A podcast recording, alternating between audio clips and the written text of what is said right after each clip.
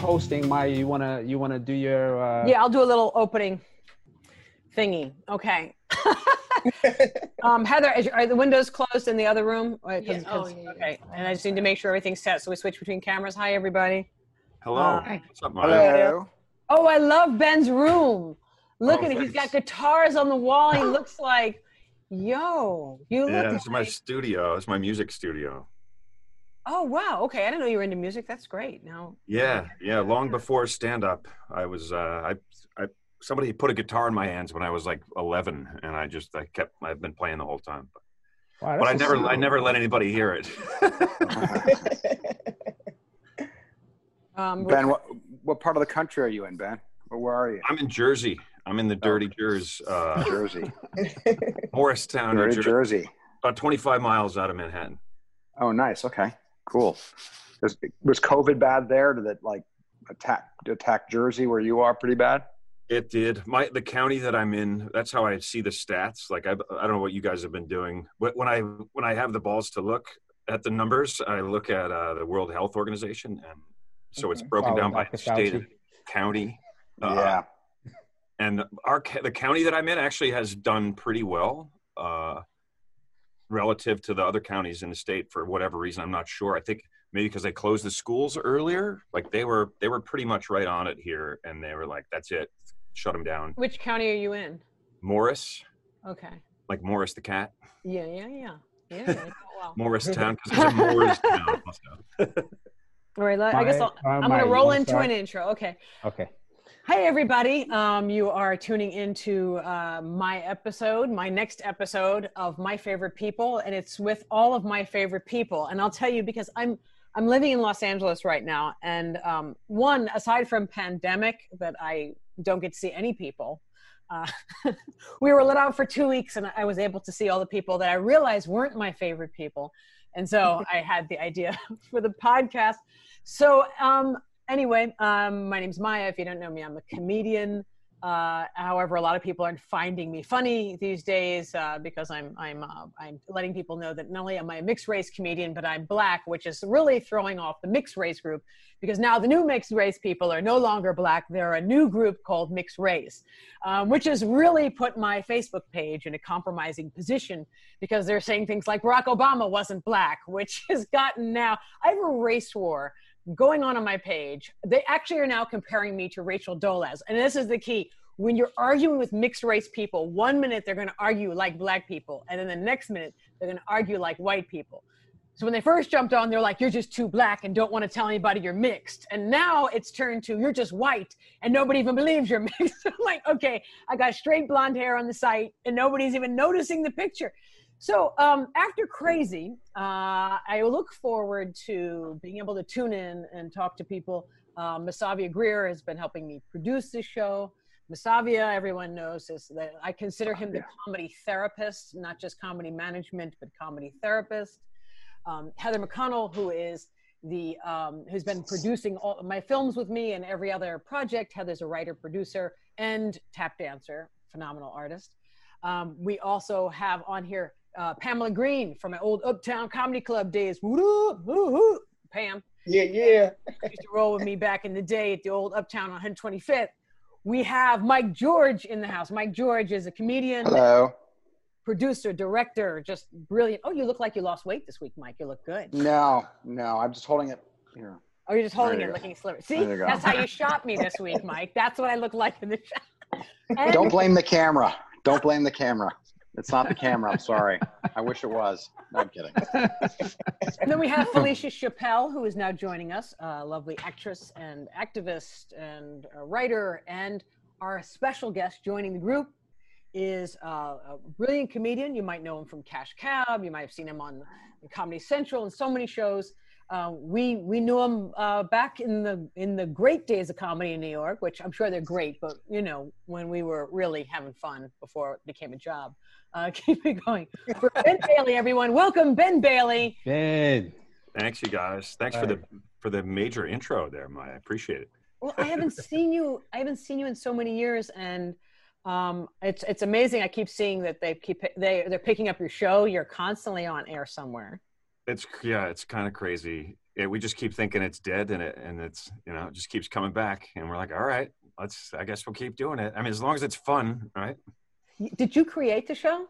I didn't know. I mean, I, I had a lot to do with what the uh, the current rendition of the show is, and, and what it was when we started it in New York, as compared because it actually started in England. The like so many TV shows, uh, the first one was in London. It was uh, like a Mercedes black cab in London, and it had like a Knight Rider voice that asked the questions. The driver didn't ac- actually ask the questions in that version. So when they brought it to New York, we changed some things up. Uh, and for one, they were like, "Let's find a comedian." And so I, I, definitely brought my own thing to it and how the game is played and all. But I didn't. I wish I could say I created the show. Although I'd, I'd probably be on a private island or something right now.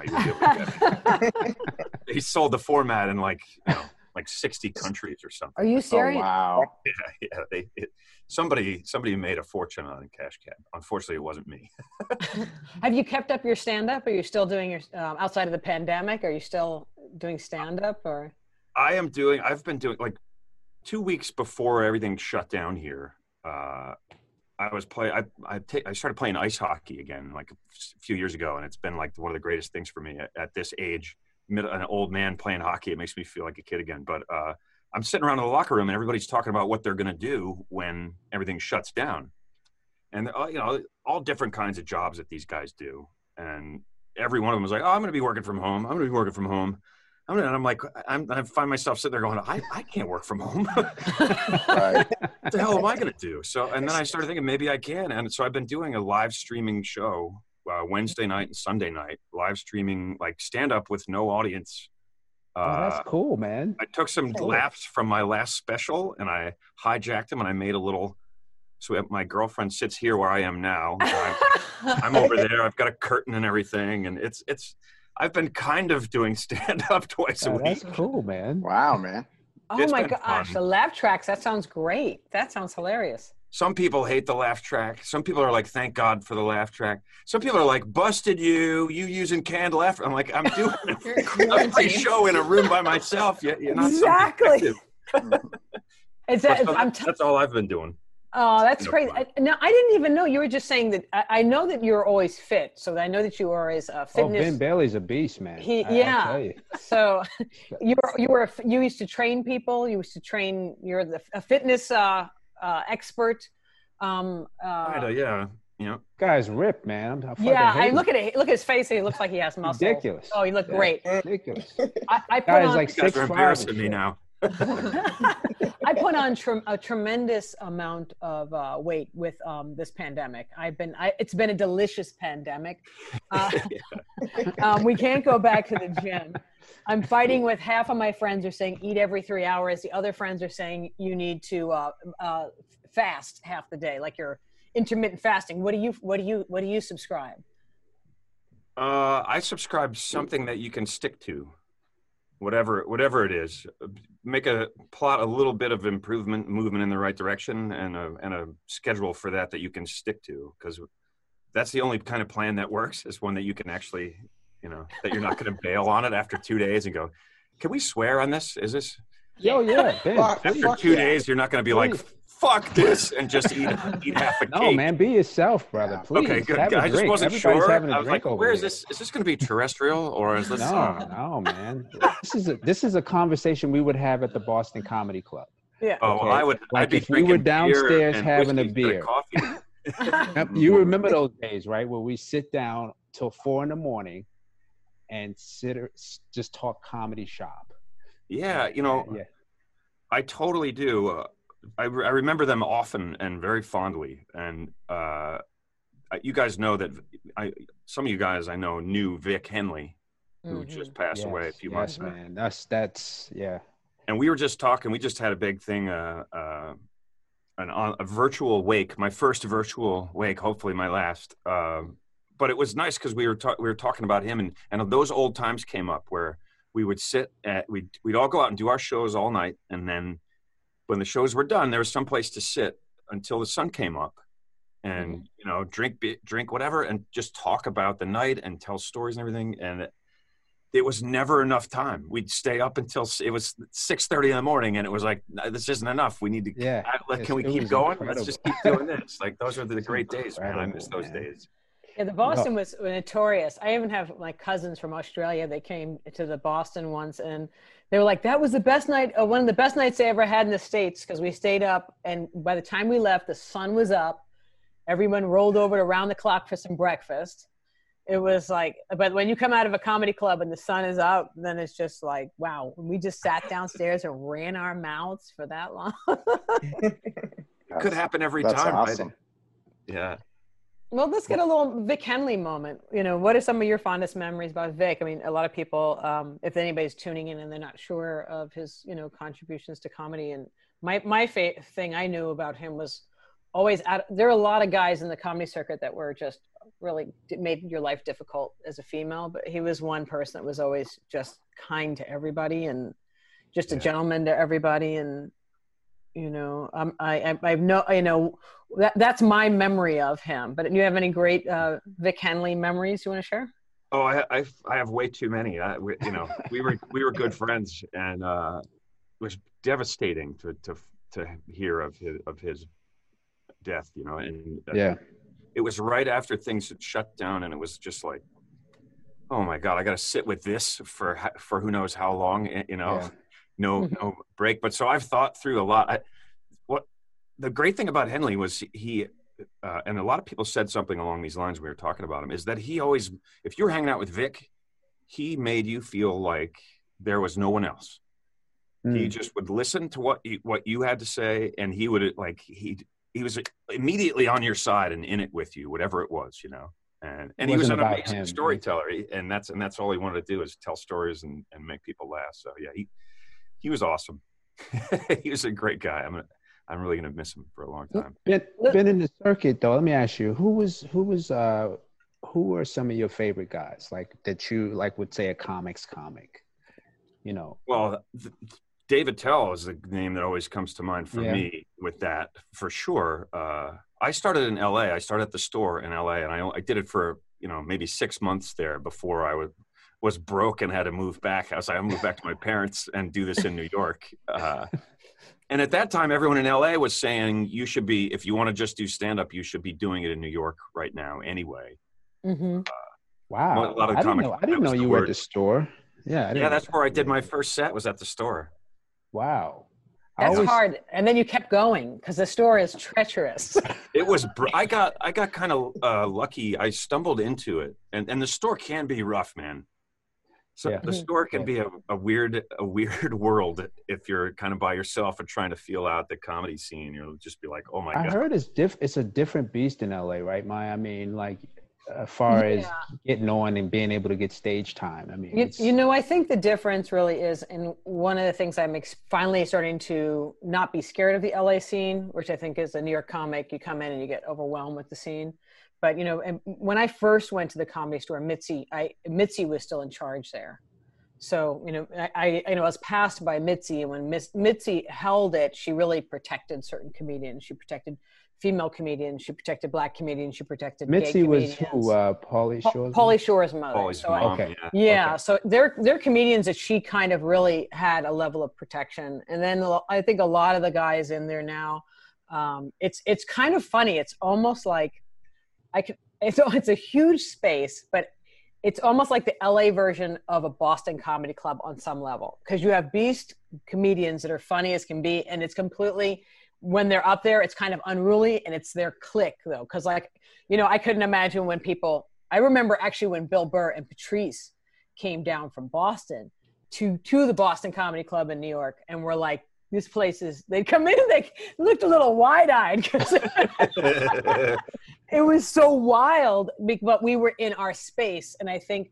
Um, even though it's a bigger venue, I think that that's kind of why I think it leans the way it does as a club. Was the comedy store ever a restaurant as well, or it was just a straight? it's still a restaurant. spot? It's a restaurant. Because Boston was Yeah, just a food. liquor spot.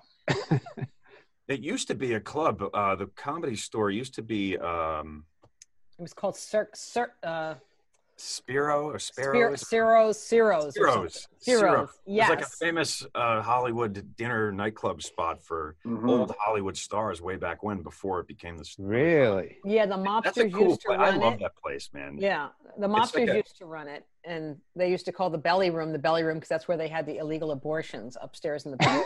that's why Mitzi called it the belly room. Are you How, kidding? how did you go that far? Yeah, that's true. That can't. be That's where that's where I did my first show. It was up in the abortion room. can't. Really? The abortion room? Never heard that. Ask Jeff Husbands. He he knows a lot about the. He worked there for five years, so he knows all the inside. That's really the stories of of the of the club. So yeah, I got a job work working there. That's how I got into stand up. I got a job answering the phones there. Really? By wow. total chance, I was coming out of an interview at the what what was then the Hyatt next door. Now it has some fancy French name that you can't pronounce. I can't, I don't even know what it is, but that hotel that's right next door there. I came out of there from a job interview and I just started shooting the shit with some guys. They, I, the guy was like, "You have a good voice. You you, you want to answer phones? You think you can answer the phones?" I'm like, "Sure." So got a job answering phones at the store for like for literally like two dollars and seventy five cents an hour. I, I think they still pay that though. the pay raise hasn't gone up. Yeah, and that's how I that's how I stumbled into stand up So you I came out to LA to act or to? to act to get To into act. film film movies. Movies are what I loved. You know, they're they were always my escape, and I wanted to get into that. And I I got sidetracked. I, literally, like three years ago, I was like, "What happened?" I, Yeah. I was gonna that, that I was gonna make movies. What the fuck happened? You guys think I'm kidding? I'm not. I really No, we're all with feeling the same way. Is why we're laughing. We all like that's what we all did. Yeah, Did you want to, was it acting or did you want to direct, write, all of it? I want to do all of it, and uh, and I have, I have been since Boam. Mo and I were talking about Boam. This Wham! Yeah, I was actually I had to like he he uh Ben called me one day and said, "Mo, do you want to just be an extra?" And I was like, "Cool, fuck yeah!" And it, it- Yeah, he- well, you're more than an extra. You're you're one of the bad guys, dude. I know. I love being a bad guy. That was great. You just, I looked, I tried I to think of who looked right, and I and you just fit the, fit the part, man. For that one, was. I didn't particular tell you about this, Maya. I didn't. I never told you about No, that. tell but me yeah. about it. What? Uh, so- it was so cool. But Bram is uh, a badly written action man, and so it, it, it's hysterical. Yeah, but it- wham! It's like a just a weird concept that I came up with that I just thought it really kind of suited me. So it's uh, it's like the tagline is the world's greatest action hero with the world's worst writer. So Uh, and you know, Oh, you know, in like like cheesy action flicks, the the, the hero funny has too. like a clever, quick one liner. So this is like that, except they're like wordy and awkward, and they don't really make sense. And That's fun. That's And great. DC thinks Benny he's being plays, clever, but he's uh, just he's got a terrible writer. I forgot. DC Benny plays evil. Uh, what- what- Benny's the evil villain. Yeah. Yeah, yeah, and so he the DC Benny is hysterical because he, he has a, uh, it's it, it- he does his voice. It, it's almost like a pimped out like. uh he did a great job in it. Yeah, he, Dante he's is in it, hysterical. and Oh, Vecchio. Dante, yes, yeah. How long yeah. was it? It's ten minutes. You know, it's like a. It was meant to be like, well, maybe we'll do a web series. Maybe we'll make it. You know, Did you? Did, is it up something. on? Is it up online? Where can you share it with? yeah, it's on. It's on, uh, it's on Ben Bailey Comedy is my YouTube channel. Oh, And that's cool. We'll share it with this. I, I'm looking forward to it because you, because you, you. That sounds like it would be a good casting role for you. Anyway, you have the kind of like superhero. You know, Mike actually did the um, ad campaign for what was it? Deadpool. You were the Deadpool I did. I did a lot on the Deadpool thing. Oh, oh nice! Oh, I I love love those movies, man. Those I movies love Deadpool. hilarious. Oh my god. Yeah. They're so good. I was. That's Yeah. Yeah. It was, it's a, it's funny though, you know, the more you get into the movie business, it takes away a little of the magic of watching movies. You know what I mean? That's the, that's Yeah. the crazy Oh yeah, Because anything you get into the business of, it stops being as like, oh, it's my escape. Because I'm with you. That's how I. That's you know, working in movies and stuff, and that's always the dream. And then when you actually work in the movies, you're like, ah, Oh, movies. Yeah, it's like yeah. You don't make don't make what you love your job. You know. Yeah, I mean, I mean, it kind of breaks down the the uh, the illusion of it all, but yeah, well, but all always- the take I always kind you of had saw them do. that way anyway. You know? yeah. well, it depends on how you're coming at it from, I guess, right? Yeah. Well, I felt that way with stand up. I was Heather and I were having that discussion because you know she's working, she's tapping, working with some really complicated stuff. And I'm like, it, it was almost the same thing for me for a long time. I, I forgot that you kind of are in this because it's a career you choose and it's fun. And, um, y- you know, sometimes, and comedy can get through like, it can be such a bad business that I think sometimes you forget to remember that you, you really love it, that it like, oh, this is fun. This is a fun business. I do this because I, I really enjoy it. and I like making people laugh and and the nights that like we really just go out on a limb are the best nights but it's almost like there are, there's this other brain even for me coming back and stand up that I had to like trigger in and say no I like this like this is this is I, I could have chose any other job um Right. you know so but Ben you you're also a mu- musician you're I see with the guitars you were just saying Yeah, yeah, yeah. What's your kind Uh, of music, Ben? What what do you play normally? What I play it. what type i play all kind of all different types of music it's it's always been a little bit of an escape for me too and uh somebody just put a guitar in my hands when i was a kid and i started playing it and i i just Damn, never dude, that's stopped. like a hidden secret all this time. i was doing Yeah, it some of the guys used to like bust my balls and when i like i'd see god i ran into godfrey once on the street and i had a guitar in my hand and he was like oh like he busted me and my friends like uh, like he and Judah, some of those guys were like, "Oh, you're going to Yeah. record some more basement tapes?" You know, my secret music career. Oh. I can kind of want to keep it as a hobby for the same reason, kind of what we were just talking about. Like, uh, yeah. just let it be what it is, and and and and not uh, let it be just for the sake of of the creation of it, and and not like, you know, not the stuff that gets in the way when it becomes a job. Like, uh, Right, right. trying Well, to even you when you were- Yeah, yeah. When you were saying Maya, maybe you know Ben, you could talk about this too. But when you're saying like the the business of stand up can get hard, do you mean the touring, or maybe all of it? The touring, the people being on stage, like is it all of it can get hard? Or no no no the thing that's terrible are the the the, the, the business people who you have to Oh, encounter. Like- okay, fair it's enough. like the management the representation the lack of anybody helping you no one picks up the phone no one submits you why am i not submit like basic stuff because you know i used to and i think I, I i burned a bridge because i had that talk with one of my managers it's like okay now if i had this amount of time all day and i'm working on my stuff and you have now 90 clients and you have chosen to now how many hours a day? So can you give me five minutes of your 90 clients? Because now you're just picking up like you know it's like look it, it's i'm not part of a roulette table you know what i mean? If i take Yeah. every chip on the table someone's going to land something and that's um and you know you should be saying well if you're going to be working with me that I, i'd like to know you're spending this amount of time i mean and that's not to speak of the people i work with now um but I, I found that it was never the audience. Even when they booed me, it was never the audience.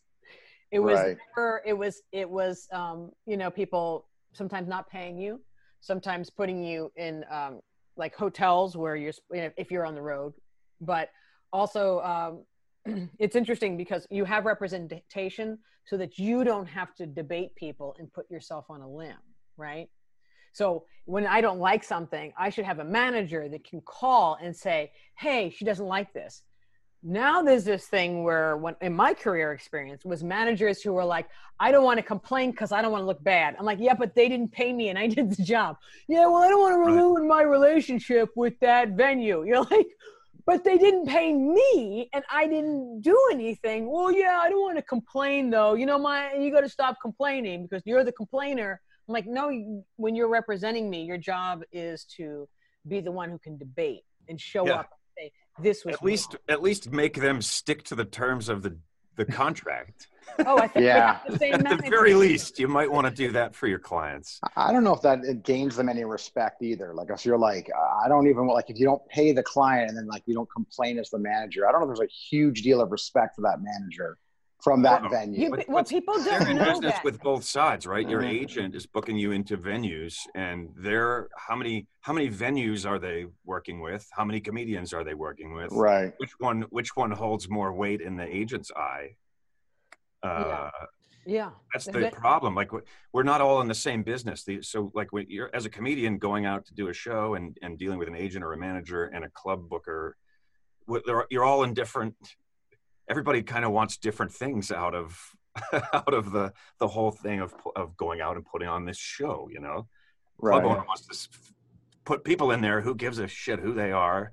As long as we get them in there and they're going to buy drinks, you know, you you want fans to come and enjoy the show, and hmm the agent wants to book as many of you and you and like you as possible. So it's like everybody just has slightly different goals, and it just creates this this gray area that's often, you know, we we end up getting screwed. Yeah, it's like conf- Yeah. conflicting. Well, Ben, Yeah. do you You even do you that- even deal with a manager right now, or do you do do you? I mean, you have a manager now, or, or I both, do. I have a manager now. Yeah. I have a manager that I really like now. That Yeah. that's Is what was that a hard thing? first to find? time yet. First I was gonna say I don't think years. I've ever heard anybody say that ever. Like, Yeah, I he's a like great my guy. people. I like who I'm who's Felicia, working. do I've you met- have a manager that you're working with? I work with an amazing creative director. I think I think you might know Will Walker is fantastic. He's a bear, he's a beast, and he's my creative director, and he does a lot. Um, he's Does he a do- monster, does he and handle he's all my your mon- bookings and all your stuff, like your bookings, your, you know we, we collaborate and he's, he's um, multiple tiers above me in terms of overview and he's very much a militarized thinker. He's a you know a former vet and he's an artist. He's trained in film. He's trained in stage. He's got all those lanes and he's doing psychodrama therapy right now. So he understands about the creative value has to have therapeutic impact because that's what art is like you're saying there's this and there's that and there's the other. Are there going to be laughter moments? Are people going to giggle? Are they going to have fun? And I, I think we all know that that gets lost in the sauce when we're dealing with the business angle. But show business is exactly that business. And will walker always reminds me it is a business. And i'm glad i have him. He told me from jump i would hate his guts and i do. But I love him, and But you I'm respect him, too, clearly. every single like war he's willing to go to you know But that's a even when he's at war with me i'm just glad it's like he's a warrior and he does the job and it's a Mm. dirty job that was the and i difference. love him for it Yeah, with, with dealing with who's willing to to go to war for their client. Were you going to say, Heather? You were going to say something. Um, well, well, I was just gonna say, as far as the business goes, do you guys all feel that um, that now because of social media, you have more weight put on you by your managers and agents to handle that aspect of promoting and putting yourself out there and being responsible for some level of self promotion more than you would have, you know, 10 years ago, even, or even five years ago at this point, um, where you have a lot more of that weight put on you I do. that maybe the bookers or venues or anything would have handled before that now you have to handle that. I feel that for sure. I, I Yeah. about you guys. I was bef- before the lockdown started. I was two shows into a new tour, which has Mm. been totally postponed. And my girlfriend, who hel- helps me with social media and different things, we were like working around the clock. Like if we were awake, we were working on promoting the tour, and it, Mm. it's because it just seems to all, all, almost all, be right in uh, in social media now. You know, aside from some like a tiny bit of local advertising uh the old the old fashioned way it's like it's- a lot of it's on us now Yeah, because Right. before you would have relied more heavily on on the venue and the and the promoters as opposed to yourself. Yeah, but if you have Yeah. if you have now guys that can can only do about five minutes and they can pack a house because they did a bunch of goofy you know fart videos online, then like now you're going into a venue where everyone's like, oh, he was the funniest thing online, and they'll put they don't care, they just want to put asses in the seats. So now comedians who are like they're guys who are legendary that if they're doesn't matter if they're coming out of New York, they might not have that market um, until they have more uh, visibility, TV, and and numbers. So I think one there's a blessing because you can you actually can do something when you're sitting with your hands tied waiting for management to do something or not. You can take you know you can do something when no one's doing something.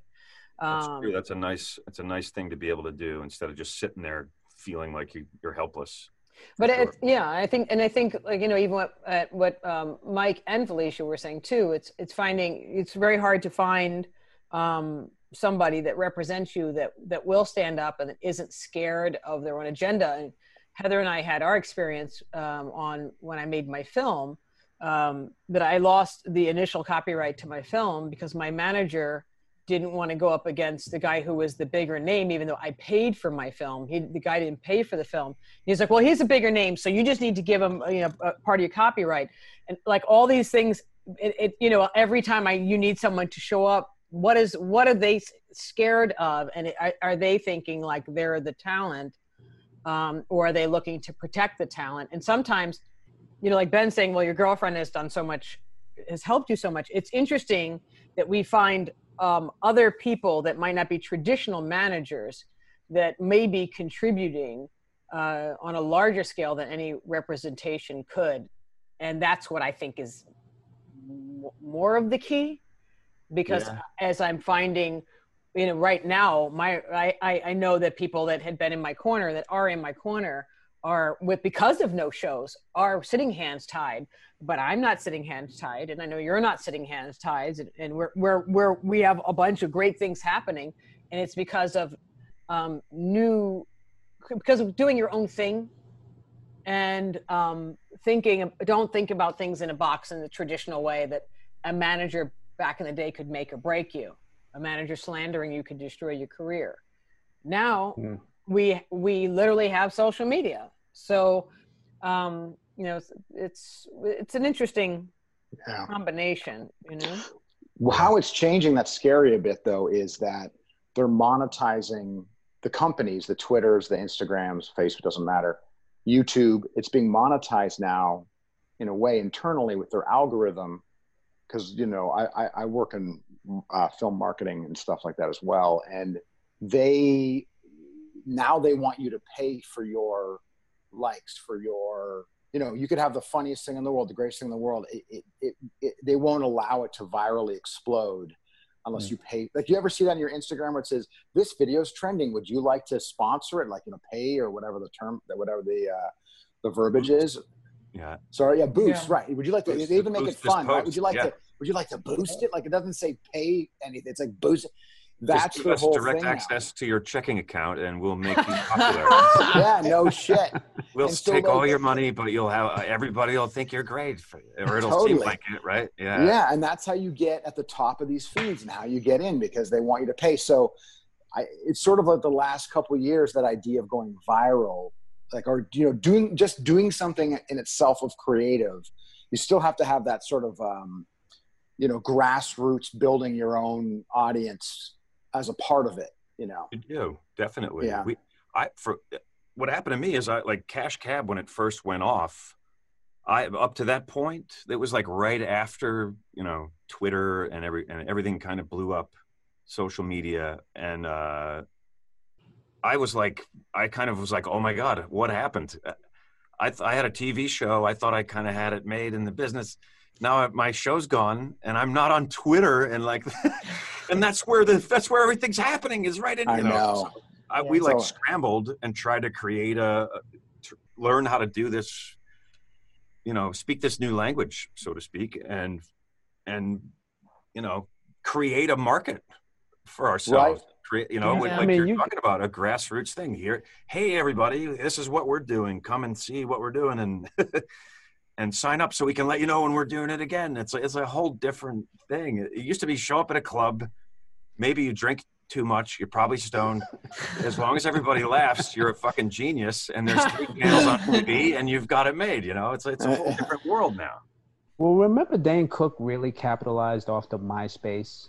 yeah And he Yeah. made he made millions of dollars. Like Yeah. yeah you did yeah being, I mean, being ahead of the curve. I think he Yeah. Oh yeah. he sold out a lot of tours uh, with advertisement on MySpace. Like he created this thing, and it, it, it sort of changed the game. I mean, because he didn't have any commercials, he didn't have any television. Any we were, we were talking trash about him back at the Boston. Let's get for real. We were all like, of all the people who ain't gonna make it, it's not gonna be Dane. And then bam, we were like, oh, oh. No, he had a plan though. He had no, a but but was he had Frosty? Yeah. That's the difference. Frosty put him in colleges. Now let's face it, Dane is cute. You put him with a bunch of girls that are at college. He's going to come in there. He's going to do his animated comedy, which and it's and, and nothing against Dane in in in. You know, it's very funny. I think New York is very judgy. If someone is performance orientated, where you're doing you're acting something out big. Lots of times we're like, I know they used to they used to do that. They Yeah, get so we pretty get- we picky get- about it, right? You're, you stand totally still. You never smile. Yeah. It's all about props. the writing. You're not allowed to sell it at all. wait, wait, hold on. I got. I had a door guy. I did, I did a fart joke, and a door guy was like, "Great, set it. They were really loving you." And he's like, "Even though you did a fart joke," I'm like, "Come on, man. You get, you're getting me on subject matter. We're clowns. We're fucking clowns. Let's just face it." Yeah yeah and i think the thing was too is that like when you know uh you know you if you get a load of colleges it's easy to get college kids behind you because they don't have interactions with well, Carrot Top, right? Carrot you're the Top. first comedian Carrot that they've ever met you're the first yeah so it, if you have a solid college tour and you look cute he was cute and he would go in and out of those places and then myspace started to happen um, and you know i remember oh what was his name kurt iverson you remember kurt iverson he was the first guy who came and said there's this thing you-" oh god now i'm going to age myself you guys need websites we're like what Websites. Websites. and he, he came and he's like i'm doing robertkellylive.com we're all like he's doing a Oh, website Ben, you made What? fun of that on the roast. Ben, I remember you said. if, I love that. It's like the Uh, second that- biggest thing I ever did in my career was Patrice's roast. and you know what? I'm working on making putting that into a, a page, just just the full thing, yeah uh, so it can be seen. But Ben That'd Bailey, be great. like I a slammed super- Bobby for his amazing. Oh my God, website. Ben is the best roaster. I mean, really really what'd you say i gotta tell me tell I me it. I mean, no, it's It it's must be hard waking up every day knowing you'll never live up to your website. It's because he did. He had an amazing website. He was like the first guy who had this. kurt Like, oh my iverson God, look at it! It's so cool. That was Kurt Iverson. He lived in the middle of the country. I think he was like in Kansas or something. And he came to the comedy cellar and he sold us all a bunch of websites. And I just couldn't get my money together. I couldn't make songs. Yeah, I was like, I'm gonna make my own. I, will build my own website. I did that too. I did that Well, too. Robert And Kelly had a horrible. fun, uh, like a phenomenal website. It was did. yeah, it was like- it was flat. It was a flash website. And I remember the guy, and I tried to hire him, and then I did. I did the Ben Bailey route. I'm going to make my own website. You know? and then, and then Poppy Fields came on. She's like, "No one's going to pay attention to this site. It's too detailed. What are you doing?" Oh, and I was like, "Get out too of here, many Poppy." buttons. I did. I, I overdid it. It was like what? I never launched the damn thing. My life has been lost in trying to build a website. If I just paid Kurt Iverson, ninety percent of my life wouldn't be what where it happened. Got websites, and you get hacked with the website, and you got the messed up website. Should have paid the dude. Should have paid him. yeah, maybe. I Yeah. remember back then, I thought people always thought it was like not cool to, I mean, this is a different time, right? But it was not cool to promote yourself. Like it wasn't Right. cool to have a website. It wasn't cool. Like you don't do that. I'm an artist. yeah, Like, that's true. Yeah. Yeah. And now, I mean, now it's like everyone's hustling. But back then, I'm surprised that you guys were, you know, like I'm going to get a website because I, I mean, everyone I knew back then would have been like, "Ah, man, I'm an artist. Like I'm not." And by the way, Yeah, I does don't having a that shit. website not make you an artist? I don't know. Maybe because you're promoting yourself. I don't know. But like, yeah, that's gone the way of the dodo. I mean, now you're Oh yeah. in your bathroom trying to be funny in front of a mirror, taping yourself, and then uploading that and hoping someone likes. I mean, it's just crazy. Hey, that's a good. i- That's a good idea, man. yeah, use the bathroom. And the bathrooms are Well, Ben, do you remember the days where like getting to Montreal was the big deal? Like uh, Aspen and getting a Yeah. deal at Montreal. So that's that was Mhm. everybody's focus, every comic's focus. Mike was Mike Montreal. actually went to Montreal and got a deal in Montreal. Did He's you? in They did, yeah. You didn't a say that all the time time.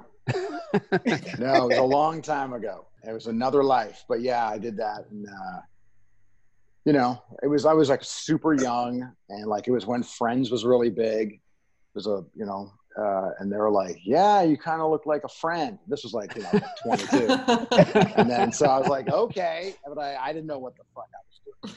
It was a mess, and uh, it was horrible experience in the end. Not not that this just for laughs was incredible, but like the the road after that sucked balls. To be frank, I didn't I did not like it, so I wasn't are high ready for it. pressure, man. The the pressure. If you do new faces or did new faces at one of those festivals, Yeah, it, the pressure was immense. To Yeah. it was. Deliver now it's like you look back, it's like six. I had to do six minutes, Yeah. And I was oh my god, I have to do six minutes. that is yeah, hilarious. totally. It's you know, it, yeah, it was very. It, it was so. It, it was such another world. Like like you know, because back then it's like three people could change your life. You know what I mean? Like all you need is one studio to be like, I tap you as important, and then all of a sudden all these things can start happening. But you Well, still have like to your have whole the, career hinged on it. It felt like Oh every my god!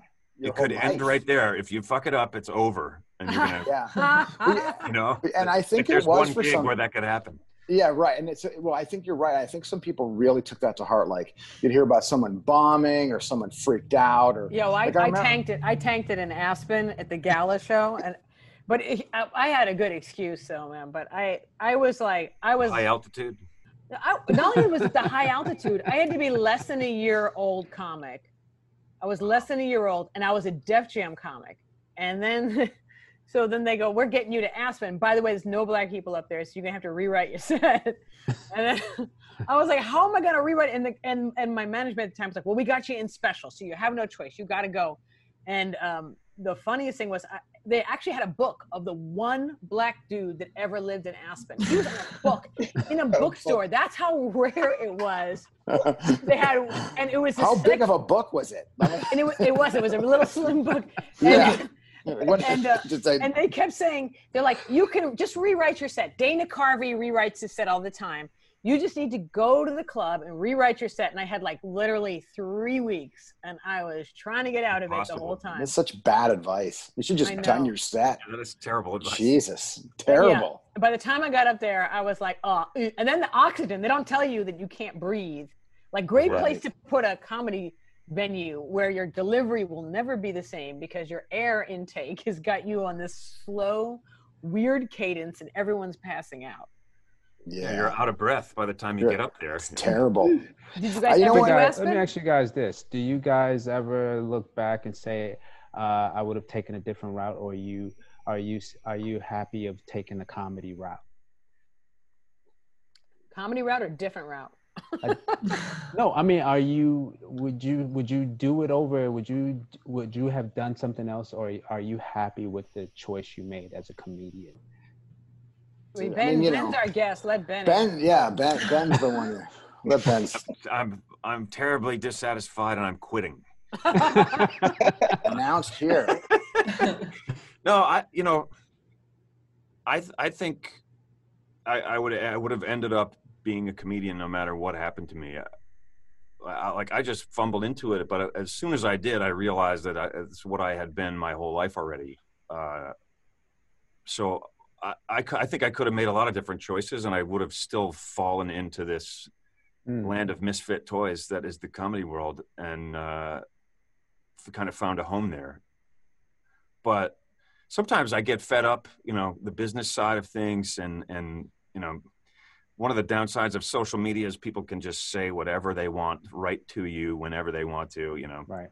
and uh, sometimes you'll give I'll, I'll be stupid and I'll read a review of something or a, a Right. comment and I'll just be like oh why did I and I'll be so pissed I'll be like I, sh- I should have been a fucking carpenter you know but Yeah, but eh, but because I love to I'm handy I love to build but if I had done that I would have moments where I'd be like I should have been a fucking you know something Right. so like, I think whatever, if, if you find something that you love, it's that doesn't mean it's going to be you know pure happiness and utter joy all the way through. But you're very lucky if, like, as we are, to to, to have a job that's uh, you know something that, that not not just that you love, but that fulfills you in some way. Yeah yeah. You know, I definitely think, especially uh, the funny thing is, Yeah. you get older with comedy. I think you can be a little more sophisticated, and you can say things. You're not just hopefully just going for the laugh. You know, and there's nothing wrong with that. I'm not. I'm not judging people who want to do that, but I think as you go on, it's it's unlike, you know, being an athlete. It's like you can get better with time. You know, which is really nice. It's not like you become you can evolve. You know, and that's what's the the best part of the art. I think it's like you can constantly improve, constantly find new levels, and and and, and that makes it more interesting for yourself. I'm saying, you know, Yeah. just to, uh, treating it that way. So yeah, I Yeah, I- totally I- agree. Yeah, I, I, I quit for so many years, and I didn't want to be a comedian to begin with. But I, my life has not, nothing has worked for me unless I did comedy. It's just, it just never worked, no matter what I tried to do. Um, it always seems to like, I'm, I'm grateful for it. But I think it's also interesting too, because, you know, like on the thread are also, uh, like also fellow artists that actually, you know, life takes you down a different path and then you end up coming back and it's kind of cool because like heather's coming back full circle with her tap you know and, and i'm and it's interesting because i can relate to it uh, comedically. Um the idea that you know um that you know there's there's a moment where you doubt it and there's a moment where you go i'm what am i doing? And maybe i shouldn't come back to this. But at the same time um all the good stuff that's happening i was like that just happened to me before i went on the road. I went through all of this and then when i got on the road I, I realized that that was just me in my room with my head telling me, you know, not to stop.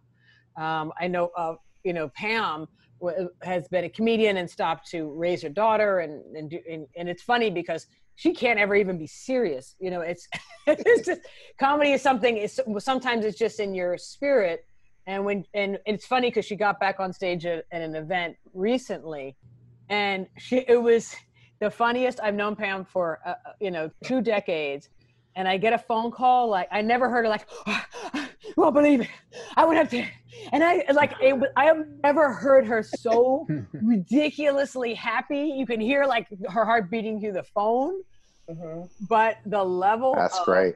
of Yeah. joy when you are um, doing what you what you love even though you might like life sometimes can take us down different paths like it did for me and now i'm coming back and it's scary to come back but there's nothing um, when you're in that space and that's why i was saying the managers and the agents and the business uh, they're a whole separate thing because when you're really in that room and you get to where you get to be in a zone not to where the, you're just pleasing the audience when you get to go where you want to go in on that stage then it's like it's just it's like the best moments it's like the best moments of why we do it at all. You know right felicia? Felicia's down i'm looking at you she's back performing as well you know after many years. Um now you're you're performing and it's it's you you realize you're doing it for a different reason. The urgency comes into play big time, you know.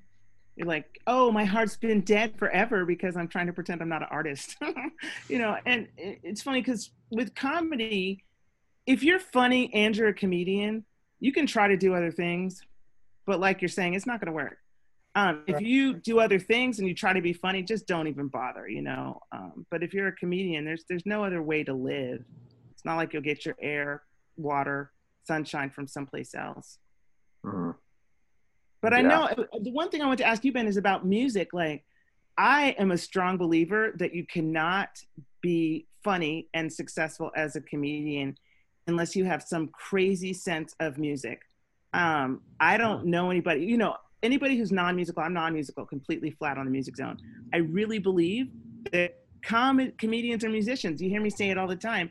Anybody who speaks to me knows I believe like comedy people comedians are musicians and their instrument is the laughter of the audience. Hmm. Not to denounce the laugh track. I'm all for your laugh track. Right. Those are real laughs. Those are real laughs that I did get. Mm. But yeah, I think just that's push true. button. Yeah, Do I- you tell me about that? music, music, and and stand up are the kind of the same to me. They're, it's it's all just uh, like if you looked at, I have notepads that that have lyrics on them, and I have notepads that have jokes on them, and they're they're you know you, anyone else wouldn't be able to tell the difference. Uh, You know, they they'd kind of look and go, "Oh, which one is this?" Because it's it's all the same flow. You know, the only the difference is that is the impetus. Like playing a guitar or playing a piano or whatever. That that's where those lyrics come start to come into play. It's it's all, it's just like a different origin for, but the same expression, the same like, you know, release. I guess is a good word for it. I don't did know. you It's like you a feel faucet. If it's flowing, it's flowing. If it's not, it's not. You know. did you feel that comedy um, was easier for you because of your history in music No, no. I, I, I never even like connected the two. I never thought of myself as a musician, even though I was like kind of behind the scenes working at it all the time and really and really kind of meditating on it. Uh, but they Mm. were they were they were just always always different. Hmm. Which is weird. I've just told you they're the same, and then I'm like, they're no, they're totally different, Maya. but you just said they were the same, Ben. But you know, it's like Well, it's inter- I- it's interesting because I talked to um, when we um, had gotten to interview Phyllis Diller, and oh wow, that's um, awesome. Yeah, and she was talking about she was a piano player, and she was saying um, the same thing as what Felicia was saying, which is you know um, there's a musicality to comedy. So like Johnny Carson was a drummer, and like she found that a lot of a lot of the greatest comedians um, all had a musical background. And uh, you know, Heather, we were just having a discussion before this about phraseology, um, and because she's working in phraseology with with tap and rhythm and the difference of just timing and time signatures. And and it's funny because she's telling me things and I can relate it to certain ways. Because I remember George Carlin once said to me he was saying uh, when we he was saying that he would write jokes and he would uh, record them back when he was doing a show not to see if people laughed but to see if peop- if he said them the way he intended for the joke to sound. And so the only way I found the ability to try to um, implement that into my work was to kind of write it in notes. Right. I was gonna say that sounds like music. Doesn't sound Yeah. like doesn't sound like uh, writing of words. It sounds more like music. Yeah, and it was interesting Yeah. too because he was doing because he did a special every year, and I don't think he was very interested in if the audience, what certain audiences thought was funny or not. Um, he did it. He was worried about having a good show because of his venue, but he was very, very fo- focused on what he was doing. And I think that's, I guess that's what happens too when you ma- when you're a master like he was. You know, the, Yeah. the comedy becomes secondary. I Um, heard. I Um, used to love uh, Joe Mulligan. I don't know if anybody remembers Joe Mulligan, but Oh yeah, sure. Joe Mulligan used to play the guitar and he would do jokes at the same. He would time his jokes and he would play a song and then set the punchline up. And I just, for some reason, that shit just cracked me up. I was funny. why, He's funny. Yeah, he was. Yeah, he, he was funny with that. I thought it was just, yeah, no one was doing it. I mean, I haven't seen it since. was he at the Boston? yeah, he would come to the Was he the with- acoustic guy with the? Did he have a Yeah, acoustic yes, guitar? yeah, and Yeah. he would come in and There's a just with a happy face. Yeah, yeah, it was a couple. It was Joe Mulligan. Would uh, he was at the cellar? He's at the old Boston, the cellar. And yeah, then, he was uh, at the cellar. Yes. John Joseph. John Joseph Yes, is another guy who plays guitar and sings, and he like he'll like do an original song and make up the whole song about people in the crowd. He'll ask them a, like a little thing, and then you know, to me that's like it's just Yeah. like kind of a whole different animal, though. If you're gonna Yeah. if you're gonna mix the two, That was his thing. That was his thing. Yeah. I mean, that's something you have to. That has to be your thing. But You it's know, funny. I remember can't- Barry always like, if I see another guy with the guitar or going up and performing, and you were like, oh my god! And now I have such an appreciation for musicians and comedians, and and I always loved. I remember one year at Montreal. I don't remember what happened. I don't remember who came to the stage with music, but I remember somebody flipped it into a blues number. Dave was hosting the show. He did a whole blues thing. Tony Woods was on stage. Greer Barnes was on stage. And it was, they closed it. They turned whatever it was, I remember the night, into some crazy blues number. They ended the Mhm. show this way. The crowd went crazy. I mean, it's, it's, and I'm working like when I at Laugh Factory with Craig, uh, Craig Robinson, who's on the piano, and you realize how much people really do enjoy um, not just standing there like you're saying, and like I know if I raise my eyebrows, am I being too expressive about this joke? like we've forgotten about the audience and we're listening to all these notes of what we're supposed to do, and and the audience wants to feel good. You know, I was on the I was on the road with Sinbad, and Sinbad is what brought back my music because I didn't want anybody. I never incorporated it. I was embarrassed of it. And then I'm on the road with Sinbad. He's like, "Here, take the bass." I'm like, "What bass?" He's like, "Take the bass." Oh, you drum? Here, you need to go up and drum, and then I'll be on the bass. And I was like, "You've got to be kidding!" I feel like I'm in. I felt like I was one of Prince's girlfriends. I felt like I was like it was like a Wendy Lisa. I'm like behind Sinbad doing these. I was like, "You've got to be kidding! How did to get here?" And um, but the crowd felt like they got their money's worth. You know, yeah, sometimes a show's a show from their eyes, right? Yeah, yeah. regardless no. of how what what a, what being a purist might mean or Right. seem to us. The crowd is like, I just want to feel like I saw a good show, you know. It's expensive enough, you know. It's Yeah. expensive enough. Um, And I, I think But you're right, Ben, about entertainment the, is entertainment. You know. Yeah, exactly. Like the whole purist thing. I think you're so right. I always felt very self conscious about, you know, that idea. Like you don't want people to like bringing up the guitar and everyone's rolling their eyes or someone's got a giant, you know, whatever Yeah, pu- a puppet, puppet. puppet Like if someone comes up with a puppet, it's like, uh, a bag of props, you know. yeah, you know, the, the tickle trunk or whatever they bring out. You're like, ah, come on. the But, tickle uh, trunk. but uh yeah but uh no but it's so true it's like you know you have music you have skill and it's like there's this weird thing on just defining what stand up is it was like this thing that's like that's not real that's not comedy that's not but i never i was always like who's where's the rule book like i'm trying to find the person that wrote this you know it's sort of Yeah. Well, it's it- and interesting. it's 'cause going you- away but Well, it, it's Well, the original rules, there were no rules. It was make the king laugh or you know, get your head chopped okay yeah exactly exactly do what you got to do yeah. Make Whatever fart noises. That is true. juggle, That is play the true. guitar, whatever. yeah no kidding Yeah, no, I felt I, I think that um it and I remember growing, you know, being in uh, the comedy circuit in New York, and it was oh you're a hack, you're a hack, and I was like, everybody's calling each other a hack. Does anybody know what a hack is at this point? Because technically we're all a hacks. hack. You know, everybody's Yeah. a hack. Hack. So so then you're like it puts you in your head that you're doing something that's off.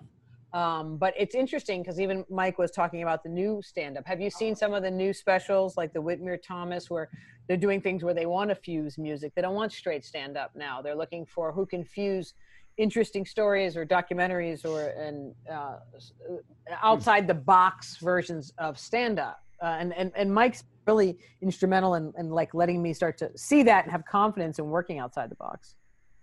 Yeah, I mean, what we've been talking about is just real authenticity. It's not even, um, it's definitely not about uh, trying to do whatever the people want you to do. It's not trying to win anyone over. It's just about really being as authentic as you can. And like, you know, in some of the specials I've seen, I've really appreciated and loved, and some I haven't. Um, you know, but it's like, uh, you know, I mean, I some people that want like that one Nanette, I forget her name. Do you know what I'm talking about? She's Australian, really big. She had a special called Nanette. Um, anyway, it was like one of the biggest specials last year on Netflix. It was a huge launch. She just came with another one called Doug. I'm, I'm, I'm sorry, I'm forgetting her name, but um, a lot of comics were like, that's not even comedy because she was really just authentically just speaking her truth, if you will. And it was like, there really aren't m- huge moments for laughter.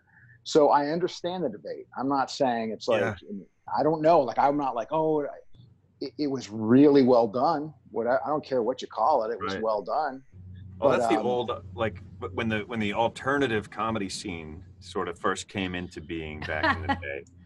There was a lot of debate about that same thing. Really, it's just an argument over uh, what do you want to call it. Uh, It's like it was like uh, uh, So just scheduling purposes, we just finally agreed that we will do. Are you guys hearing that? Who's this? Yeah. Oh, what is that? And Arnie around. My we just got conversation, yes. hacked, man. That's Somebody's like, Maya. "Shut up, Ben Bailey, shut up! You talk too much." Uh, Felt like it was a crowd heckling. yeah, somebody just got heckled on a Zoom. Uh, no, but it was like I remember there was an article in the New York Times. It was like, oh, this new thing, the alternative comedy scene, uh, where and it, and it was like you know a thinking person's comedy. They in quotes like, and then uh, it's a different, it's a whole different thing. And A laugh doesn't uh, or a bit doesn't necessarily have to get a laugh to be considered a successful bit. yeah. And, agree. I you know, agree. Yeah. And if people were kind of like, well, that is, then uh, are you doing comedy then? If that's not your definition of success, then are you doing stand-up comedy? Yeah. Well, I Of think- course you are. It's, Of is that you, Mo? Is that you, Mo? With the Huh? background noise? Yeah, I'm, I'm, I'm about to. You can click a I'm mute. You can mute yourself. Mute yourself. Oh yeah. You just mute Yeah. yourself while you. Oh, are you in a are you in a are you at a restaurant right now? No, I feel Yeah. I feel like I am. Mm. I'm so glad it wasn't me this time, huh? Yeah, I know. you know, I feel I, I I think it's the same thing. I remember when we would go down to Luna Lounge, and it's so funny because coming from um, like where Pam and I came at Uptown Comedy Club, what was it? You had to have like eight laughs a minute, ten laughs a minute. Yeah, I remember that. Booed off. Yeah. It Oh, was like it was Yeah. like these guys are like one, two, and, and like you could literally count. If I Yeah. walked out stage, I was one, two, three, four, five, six, seven, seven, boo, right Boom. there. You had to hit there. them before Yeah. that. If you were out there Wow. and uh-huh. you had a seven count with no with no boom, you were booed off. So coming from like Uptown Comedy, Wow. and yeah, then you needed that. be- You had to come possibly out be more different. no, I'd walk out and everybody boo me when I walk on. Pam remembered that. I'd walk on. I mean, white bitch, get up the stage. Boo! Who is she? I remember Gerald Kelly in in Brooklyn. Gerald Kelly's doing an intro, and Gerald's like, "This next is to come into the stage," and the guys jumped up in the front like, "No, no, what? No!" Like threw their arms up, like because I'm walking to the mic. Like, so Jesus. and so you're going from that, and then I go down to, and then you go down to Luna Lounge, and it's like we're being, you know, we're being profound. If I don't know. Yeah, you don't have to get a laugh. Just relax. Like, what? Wait a you- minute. you- you- you say something, and you, and you do this kind of, sm- and, and and you you it's like a mind game of like you didn't laugh or like I guess you didn't get that because you're not intelligent enough. Yeah. Right, right. Right there. And Yeah. that's a, Irma, that, those In guys LA, who can, yeah. huh? Sorry, go ahead. No, go ahead. I was just talking about like people in LA, like doing like Janeane Garofalo. I remember when she was doing it, and all these comics in, in LA were doing the. You, you No, Right. I do. I remember that's that you're, making a face like. Mm, mm, No, mm. that was the circuit. That w- I'm just laughing and, and remembering it because Oh, okay. um, when it first came in, it was like you couldn't think you could do that in like when it, you go between rooms, so you knew what room. Um, some rooms you just had no choice but to bring it, or you Right. just had to be smarter. You had to be smarter than the room. You know, you had to you had to be able to really pressure the. Sw- and I, I've never been one of those comics like I know Tony Woods can go into a room and he's like, I'm gonna tank this room, and then I'll bring him back, and make the room Yeah. think he's horrible. Like he was, he'd have Mm. that kind of confidence. Like, hmm, watch this. Like somebody would kill, and he would before somebody crush and go, watch, I'm gonna tank it, and, and then they they'd be twisting in their chairs like. And he'd be so offended, and and they didn't know he was doing that on purpose. Right. Uh, another comedian, Amazing. Mark Voice from Baltimore, he would he would just he they would have this absolute control um, of of how to of, of being a, a command of switching the audience in their responses. Uh, I remember being at the Boston on a Sunday night, and Dave came off stage and was like, "Woo!" So what happened? He goes, "I screwed up that joke." But I made them think I didn't screw it up the joke. I made them think they just didn't get it. they went for it. it was like, go down that Yeah, one. they believed him. That's great. You just do like a look like, oh, sorry, you guys don't get it. And then the room ripped into applause. I was like, I'll remember that one. But I'm usually too busy having a heart attack because I got like PTSD from um, from the Uptown Comedy Club days. I have so much PTSD. People used to clear their throat, and I start snapping on them. Like I start ripping, like, "Oh, you want some of this?" it took me, it took me quitting, walking away from comedy to come back and not be like somebody sniffled Maya. They weren't trying to, they weren't trying to punk you. They sniffled. Right, right. The glass hit Wow. the table. That happens, you know. Mhm. but I've admired that. I, I don't. I I've never been a comedian. I think yet that I'm learning a lot. Like I was telling um Heather about when I did my dry bar special. We are talking about like well, I, I would ask Tony how do how do you tape? Do you do exact jokes? Like you say this is my set. He said, no. I'd have a general idea. And you know, and Greer Barnes, he said Greer was just saying like Greer'd have a general idea where he's going, but he wouldn't lock it. So when I, you know, you go in and you tape and you see the way I used to tape something, which was, oh no, I missed that joke. The second you, oh, I forgot that. Should I go back? As opposed to going into the the flow, you know. Right, right. Like, like Well, that's a that's a good like for you, Ben. Do you change your comedy for the audience, or do you like this is what I'm doing? This is who I. This is it. Like like it, don't like it. I'm bringing this. You know. It depends. Uh, well, I, I don't ever change it for the audience, but but well, uh, like years and years ago, I was doing shows in England, and a, a guy from Texas who's living in England and doing stand up over there said, "Open, uh, open with something local." He goes, "When I was first starting out, an older guy told me, open, always open with something local." hmm and I kind of I thought about it, and I was like, you know what, I think that's a good idea. Uh, just for if if just for the writing aspect, can I fly into a new place the day before and write some good material about that place to and perform it the next night or that night, you know, and uh, that's kind of become a thing for me. Like I, I love, I, I really relish that. I miss that. I'm really missing that now.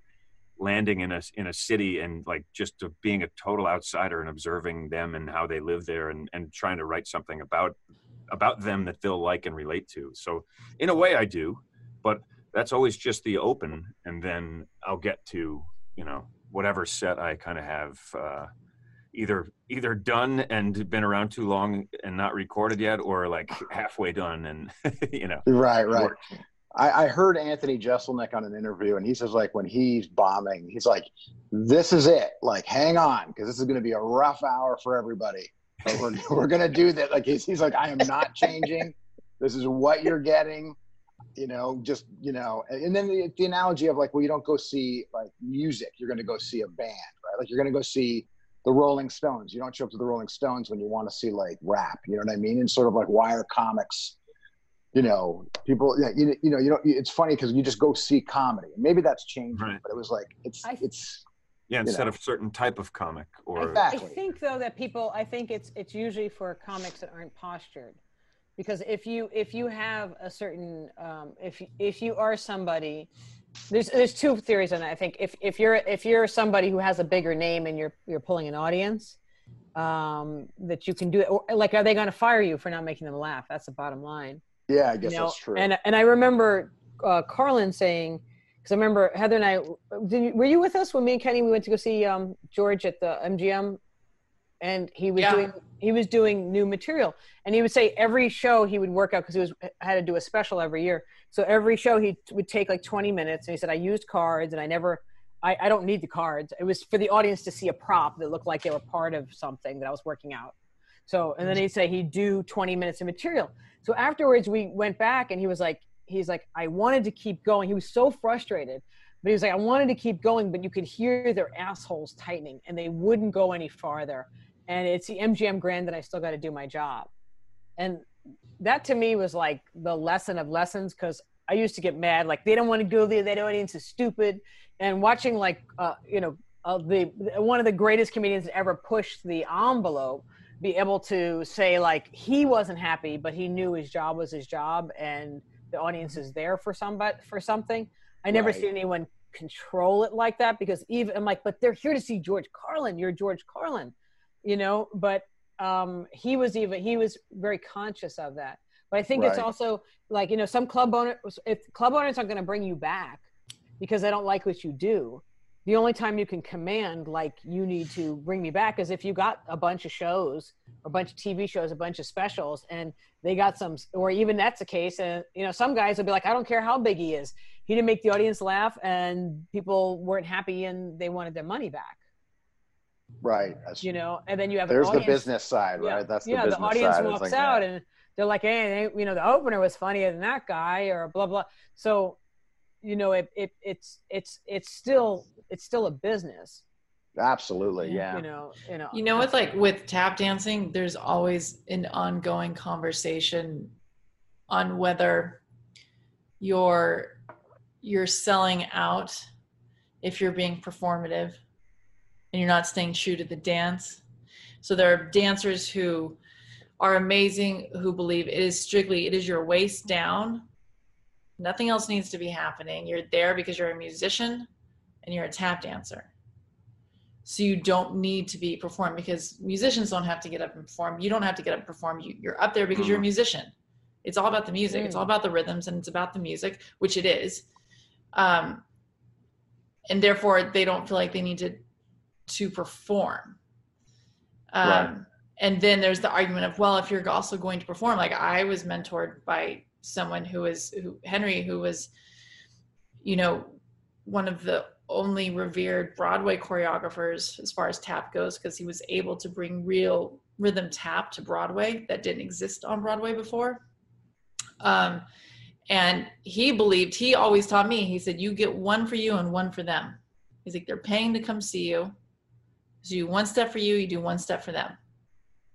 You do another step for you, two steps for you, then you got to do a step for them. And in his thought was The they're coming to pay, they're paying to see you. You have to give them something. It can't all be just for you. Right. Um, which is it's just really interesting because it's a constant conversation.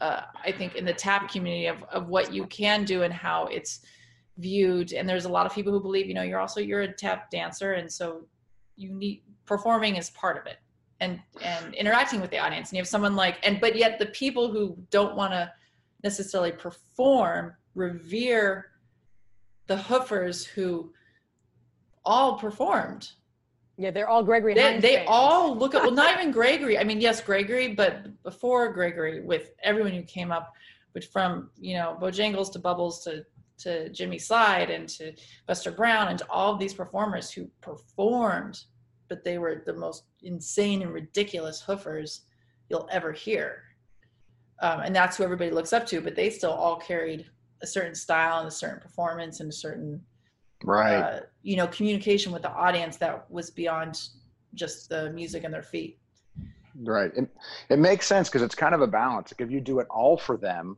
then it's going to start feeling really stale and sort of like one dimensional. well and But if then you you turned it into you- 42nd street and it's like who Right. cares what But you're if you- doing because Yeah, and, and and it goes the same way if you do it all for you. So you're just like not even Right. giving, you know, even shit about them. Then that's also so it's that balancing act of like but staying like seem like- true to the art form of what you're and staying true to the music and not turning it into some you know throwing your arms around and shuffling off Starts to to- buffalo Hard to Right. find a balance, right? yeah yeah. yeah Like w- Yeah. when after Cash Cab hit, stand up totally changed for me. Like uh, they now they had expectations. They they thought they knew me from the show, and they kind of expected me to act the same way. Uh, and I didn't. I my I used to do my stand up. I used to do. I would literally stand there motionless.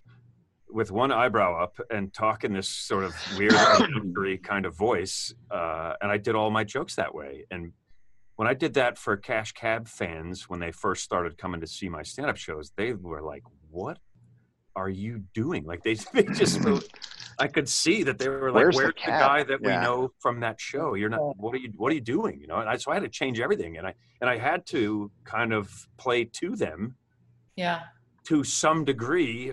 Uh, or, or I just wouldn't be successful. I had to talk about the show. I had to write about it. I, so in that period, I, I have to correct. I, I definitely had to play to that to them because it was like getting them on your side first and then being able to move into what you wanted to do it was kind of like uh, a balance. It was like these guys want me to talk about Cash Cab, so I have to. I'm going to have to write some material about Cash Cab and being the Cash Cab guy that I that I feel that I'm inspired to write. So I'm like, I have to get inspired to write about this. How do I do that? Oh, I sit around and you know. Mm. but how do you how do you get inspired to write about something specific uh, and i actually i kind of looked at it like like it was a local thing i'm used to, I Oh, was used to putting myself in a situation of writing something local about a town i was like i'll just kind of apply that to me and and, and my own situation if i Hmm. can take an outsider's view and Do you So think I that's did, still and then- and then I crafted just- the rest What's of that? your stand-up? Do you think that still craft did that cra- craft the body of your hour in some way, or I I like i ended up liking it.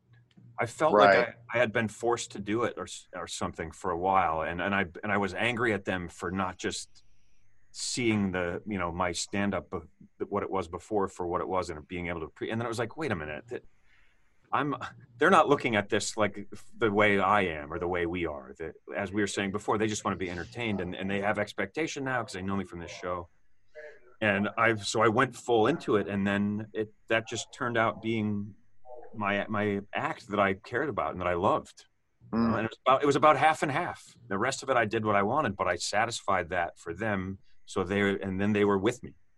You know? Right. Yeah. Yeah, that's that makes sense. Yeah. that actually helps a lot. I'm glad I'm hearing that because I remember, you know, when I first came back into stand-up, um, and my the my comedy mentor was a director had said kept saying, and he was successful, but he kept saying, um, "It's good that you didn't really make it." And I was like, "No, it's terrible." And he was like, "No, because it wasn't your voice."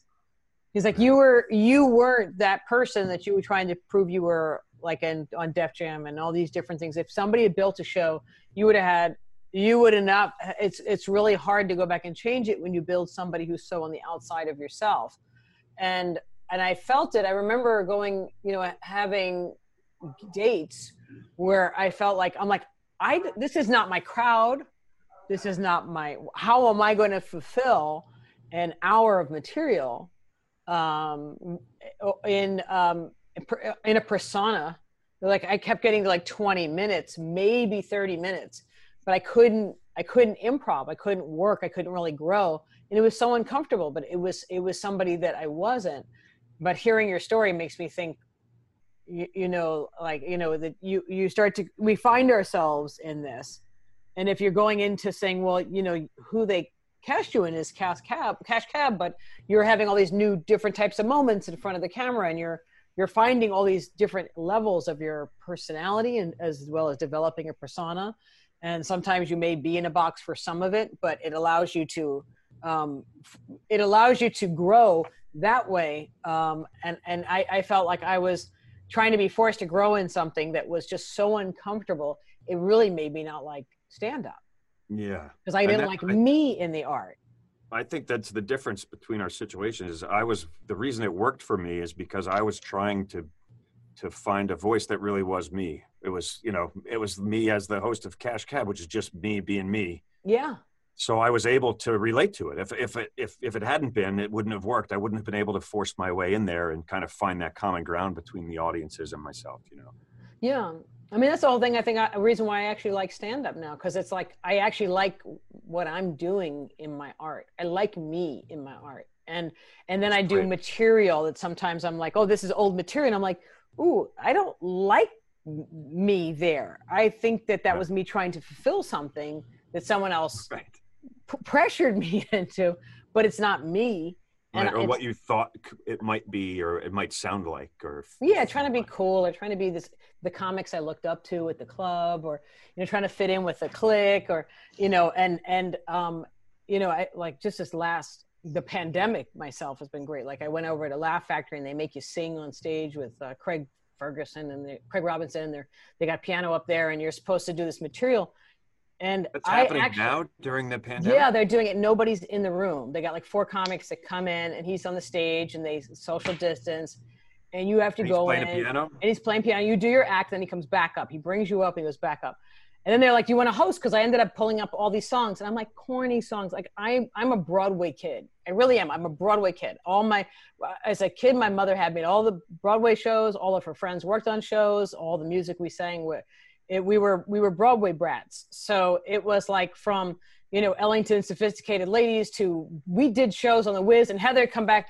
I come back and Heather's like, "How was the show?" I was like, "I was so happy. Forget the jokes. I nailed this song from the Wiz," and I'm like, I was worried that my voice couldn't do that. I didn't think I had it, but I like let go and I stopped getting tense, and I was like a five year old bouncing off the walls. And then it started making me even say, "Oh, I got to really, really take a look at my persona across the board because I'm like, that's who I am. That's what makes me excited every day. That's what makes me inspired. And now um, I might be going, you know, sounding like I'm cool and I hung out at the club and blah, blah, blah. So I'll go this way or say something stupid. It's like, that's not even my personality. I remember. Patrice O'Neal came up to me once and Patrice was like, how come every time after the shows we're all standing outside talking about sex and stuff? And I always notice you sneak away. He's like, does that conversation make you uncomfortable? Does the dirty talk make you uncomfortable? I was like, yeah, I'm kind of a geek, you know, it's kind of like goody two shoes, but it was never, I, I, it was always uncomfortable. And, um, and it's, it's just, it's just the closer you, I'm, I'm finding the closer I am to myself, the more I love getting up every day and writing something or, you know, it, it, it brings you back to this like joy of when you were funny as a kid. I, you I have to say that uh, doing these these live streaming shows that I've been doing with no no one in the room, you know, have I've totally I've grown so much in that regard. It's it's at first it feels impossible, but then it's like I can there's no there's no barriers here. I can just do I can just be me, 100% Yeah. be me and just Mhm. like let loose and do whatever I want to do. And I've I've started doing all these voices and and all, all this different stuff. And I would always say to my girlfriend, "How come nobody knows I, I can do all these characters?" And, all that?" and it's like, well, I wasn't doing them. right. How would people Yeah. know that I could do them if I'm not doing them on stage? You know, Right. So, But you're not feeling the judgment of the audience I or mean, the I'm not other feeling- comics I'm setting totally up the stage, free. right? Yeah. Yeah, That's what happened with me. Like, it, you know, the last time I was at Laugh Factory, some guy brought me up and said, like, the crudest thing anyone's ever said in stand up about me ever. And I never met the guy. He just introduced me that way. No credits, no this and that. Yeah, come to the stage. This girl, you know, stood me in the, uh, you know, stood me in the ass last night with the dildo. Oh, give it up for Maya. That's how they brought me on. And I just started laughing So I was like, oh, uh, I- and I'm the first comic and I'm like, I, I, I don't want to, you know, you can't make fun of the guy. I don't know him. It's a, you know, they're, this is all their, this is their favorite guy. I was like, I didn't know, uh, I didn't know what to do. And now I go in, I'm like, this is the perfect way to get introduced to the club, to the club owner, because he didn't see that set. But he's now, uh, Jamie Masada. It was funny because he was watching these live streams. He's watching, you know, and, and I had no audience. I had no guys drunk in the, that are comics that are bringing you up and the who's friends with who. There's nobody there. And like same thing. Oh, characters and doing this and improv and yeah, just whatever, whatever comes, whatever comes to you. you're not trying to please. Yeah, you're not trying to please the audience. Right. You know you're doing comedy, but you're not you're not being defiant and not trying to give them a show either. So I don't know. I think pandemic is uh, the pandemic. Uh, it could be very good for the arts. Um, Well, So Ben, do, Ben, do you feel like you're burning material ever? Like you're ever like, oh, that's a good bit. I should have kept that, or it doesn't even matter. Like you can do it there, you can do it in the club. Or, you know. Oh, I started off by doing uh, old stuff. I was like, let me. I, I'll look back through my notebooks and do just do bits that I wrote years ago and never I never did on TV or anything. And uh, and now I just kind of I'm just like something will hit me during the day and I'll just make the as the most of it. You know, Oh, I- cool. we were watching a show and there's the opening graphics. There's a praying mantis, and I just like I was like, oh my god, I never thought about how funny. You never see mantises doing anything but praying, and it, it just like clicked into my head. Like you know, there must have been a a revelation where the only ones that survived were the ones that prayed. You know, the golfing mantises. So. Uh, Just like take a, a little tidbit like that and, and just run with it as long as you can. It doesn't matter. It's not like there's a, a crowd there that's going to get angry and Right, right. whatever. So it's like the pressure's off in a way, and so I'm just writing a lot and and writing on on stage, so to speak, even though it's just you know two feet from me in my basement here. How long are you doing on stage? Like, how Uh, I'm doing it. I'm we, we have some segments, some little segments uh, that we do kind of uh, regularly, but uh, I'm doing an hour. I'm doing a show, an hour show with with like five to ten, maybe fifteen minutes of other stuff sprinkled in. Wow. Are you are you that's are you cool. keeping it going, or are you, are you are you just doing live feeds? Or are you saving? Are you archiving that stuff so that people can see the old shows? Or are you just doing new They're ones? still up. They're still up. We we live stream it to YouTube, Facebook, Twitter, and Instagram. Uh, and so they're just all living up there now in all four different places. Kind Oh, of that's crazy. awesome. That's great, man. It's been cool. You Yeah. guys check them out if you're if you're yeah, yeah, definitely, man. if We you're have to- curious. It'll be you know it's a it's an interesting thing, an interesting experiment if nothing else. The, the laugh track may annoy you, but try to remember that it's for me, not for Me. hey, well, guys, it's uh, it's that time. Oh wow. It's that time. Um, It goes Uh, by faster and faster, right? yeah, and it's uh, it's been awesome tonight. Um, in closing, Ben, we usually have uh, inspirational words. Guys shy away from it, but uh, um, I mean, you guys can um, just, uh, it can be quick, it can be funny, it can be, but something that inspired you doing this whole thing, or today, or yesterday, or, but in closing, you know, uh, something that we can take away um, for the for this week. Why don't you go first, Mo, and give us an example? Um, yeah. Go ahead, bro. as long as you go second, Heather. All right. Um, uh, what I've learned uh, this week is not to be afraid to ask uh, for what you want. Um, not to worry about what people think, uh, and to go with your instincts sometimes, um, because you'll be surprised, and you will learn that uh, what you've given is what you receive.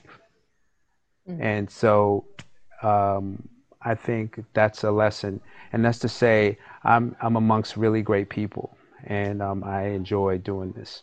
And so I think the lesson I'm learning is to the things you've given in the past will always come back uh, later to remind you of, you know, the love you've given, you'll get it back. So, um, and that's to say, I appreciate Wow. you guys and thank you. Wow. That's going to be Well tough. said. follow. Wow. I saw that. I'm like, good luck, Heather. I should have just Yeah. gone first. Yeah, man, that's There's the right. benefits always going first. That's what Yeah, I you get for thought trying you- to put you on the spot this time. Yeah, that's right. Not this time, baby. No. um, okay, well, I'll say that this week I, and I was telling Maya about this earlier, I was um, reflecting on something that you and Wally had talked about last week. Masavia? Yeah, Masavia and Wally. Um, Wally about Collins? yeah, Yeah. Wally Yeah. Collins. Um, about how, about how you show up all the time, and uh, and this week I I was thinking a lot about how I need to show up for myself much more and show up as my best self Mm, much more like that. because my insecurities and my feeling timid and, and upset or, or working through the stage that I'm in right now is having me not always show up as in the way that I want to present myself. Mm, And I'm realizing it and how people are responding to me. Even in a way you responded to me the other day on something, I was like, damn him. And then I was like, it's your fault, Heather.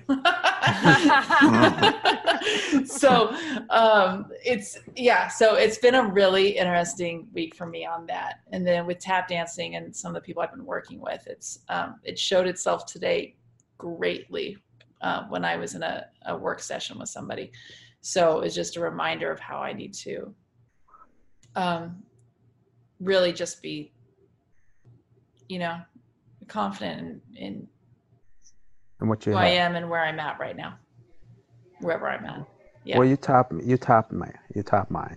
Yes. No, it wasn't. I know. Um, should I call the names out because people As shy you away? always do. Uh, all right, Yes. uh, Pam, you want to give us a, a, a quick I knew closing? I was coming next. I knew it. You know it. And I'm sitting here thinking, what can I say? What am I going through? What am am I not going through? Um, I think I want to talk about rhythm. How we all dance our own drum beat. We all walk to our own drum beat. And sometimes people want you to do things on their level or by their rhythm, but we all have our own rhythm. And as we were speaking tonight about music and comedy and dancing, it's all about rhythm. And me, I love music. I love jazz. I want to learn how to play the saxophone. And I hmm. want to use the sax as my act because I love sax. I love it.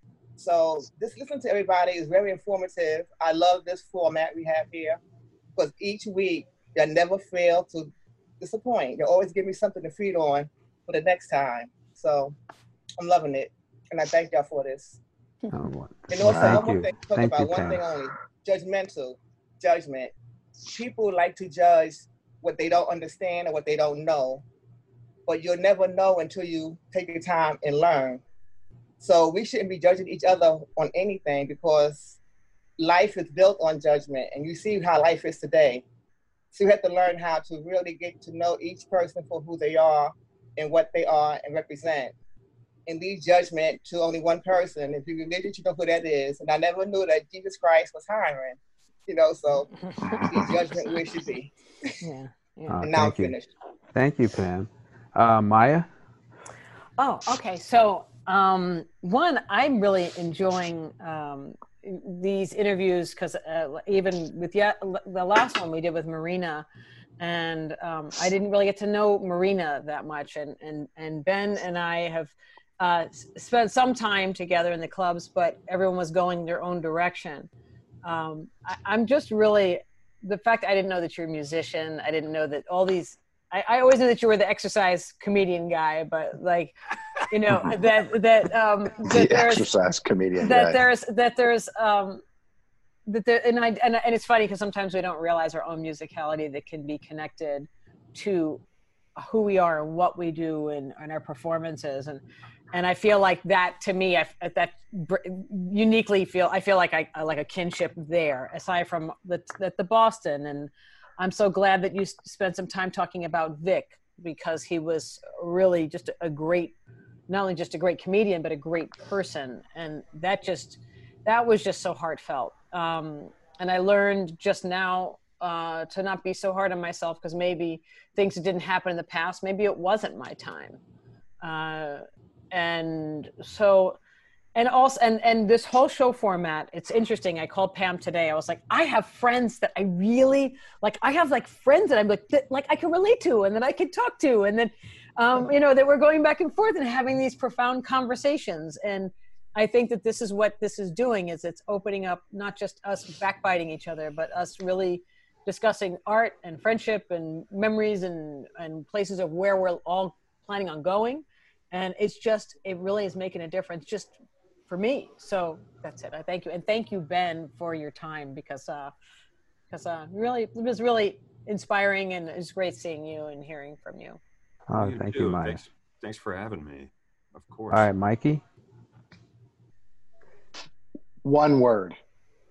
Fudge. No, I'm kidding. I don't know. I was trying to. Um, I don't know. Well, you're a nasty I don't guy. I know it. I don't even know. I didn't even. Hey, don't read into that. I don't even know what I just said. It. There was, there was no. There was nothing behind that. No, I just. I look. Everybody's been saying very nice, profound, smart, Well, articulate. if you're things. nasty, you could be nasty. That's all No, right. I'm not. I'm not. You, you, do I look nasty? Do I look nasty? Uh, but uh, You look like a friend. You look like you're a closet masturbation. I need a laugh track. Open a door. Uh, it, might, it says your name underneath for my show intro. No, uh, I think these are great. I mean, I love these conversations we have. I love talking to like-minded people who, you know, look at life from a from a more thoughtful place, which I think everybody here does. So, um, yeah, I'm just really, I'm really appreciative to uh, have met you guys, know you guys, and uh, you know, be a part of this. And and uh, Ben, it was really great meeting you. I will You never look at Cash Cab the same way. And, uh, and, uh, no, I and I would, you know, when things are back, I would love to come see you if you're ever in LA, man. That's for sure. Oh, thanks, man. I will be for sure. cool cool Thank Oh, you, no. Mikey. Well. Felicia. Yeah, I've been really enjoying this is a high point for my week too. Um, I think what I'm learning about this week is living with the stop, you know, like stopping tour, like you mentioned, Ben, or just living with the stop. And what I've been doing with that is the stop happens. I don't have any control to stop. So then I go into content. So I start working with content. Um, but sometimes that's just a form of, of escapism. And so after I acknowledge the stop that I can't do anything about and run to content because that's a place to love and to be, then I go right to me and I say, maybe I'm the stop. So I start kind of self-assessing and that and that process, I think what I noticed this week is, hey, that process just validated just that reflection gave the art that much more room to move forward. And then the stop opens up and by the time I finish running around controlling things and then going to try to make more creativity happen or or just going, oh, it's me. I'm the stop. Even if I don't know it, I'm the stop. And then I'll probably live and die doing that. And maybe it'll be big and maybe it'll, maybe it won't be. But I know that that validates the art, regardless of whether it pops off and lands where I hope to land or whatever, you know. Thank you, Felicia. Right. Uh, and Ben, um, I uh, wanted you to close us out. You know, play a song. I don't know, but uh, So it better be really profound. I had all this Super time to think about it. yeah, you're a closer, man. I mean, you're the big dog. Inspirational is uh, inspiration is definitely something that I've been struggling with lately. Uh, I've been I've been feeling pretty fed up with with people and and just the like I can't, I can't believe that some things are still the way they are right now, and and uh, and that that people are allowing their decisions to be made by just the totally wrong motivations, and it just seems like it feels like things are going the, in the wrong direction. Uh, and that's I just it's been very upsetting to me, and it, so I don't know Hmm. inspiration during a time when when so much is going wrong and there's so much going on and we're we're like stuck in our in our homes and I don't know. Uh, That's real. you, you kind of have to draw on on pure hope you know like what do i want? What, what would what would make me feel okay with how things are? And i think i think one thing that we could all focus on in a time like this is is living in the moment which you know when you're stuck in your house and all your plans that you had all you know tour or whatever it is that you were going to go out and do has been pushed back and aside can you can you be uh, like present in the moment that you're in instead of you know i can't wait till you know once i get to here i think we all a lot of us spend a lot of our time going once i get to here everything's going to be fine. As soon as Yeah. i get to this point then i'm good after that. It, and you know on a day-to-day basis you know by sunday the, the hard part will be done and i can enjoy myself.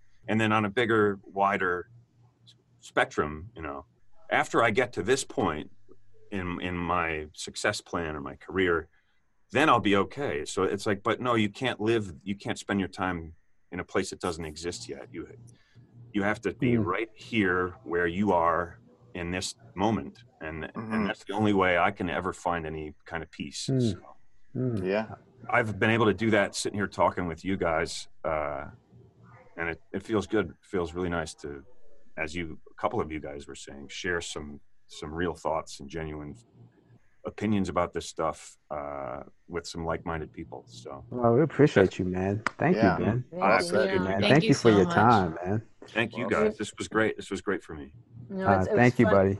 it was it was a um when but the day that like I, I I decided I was like I want to do something and I kept saying you know we're supposed to be broadcasting we're supposed to keep saying to Heather we should be doing characters or do something and then the George Floyd thing happened and and LA started to um, erupt and we went over and got a salad and this woman black woman was in the um the, the place. She was she worked over at the studios around the corner and she was just talking about you know the fear for her children and fear for her life and fear for and and she had such so much to say.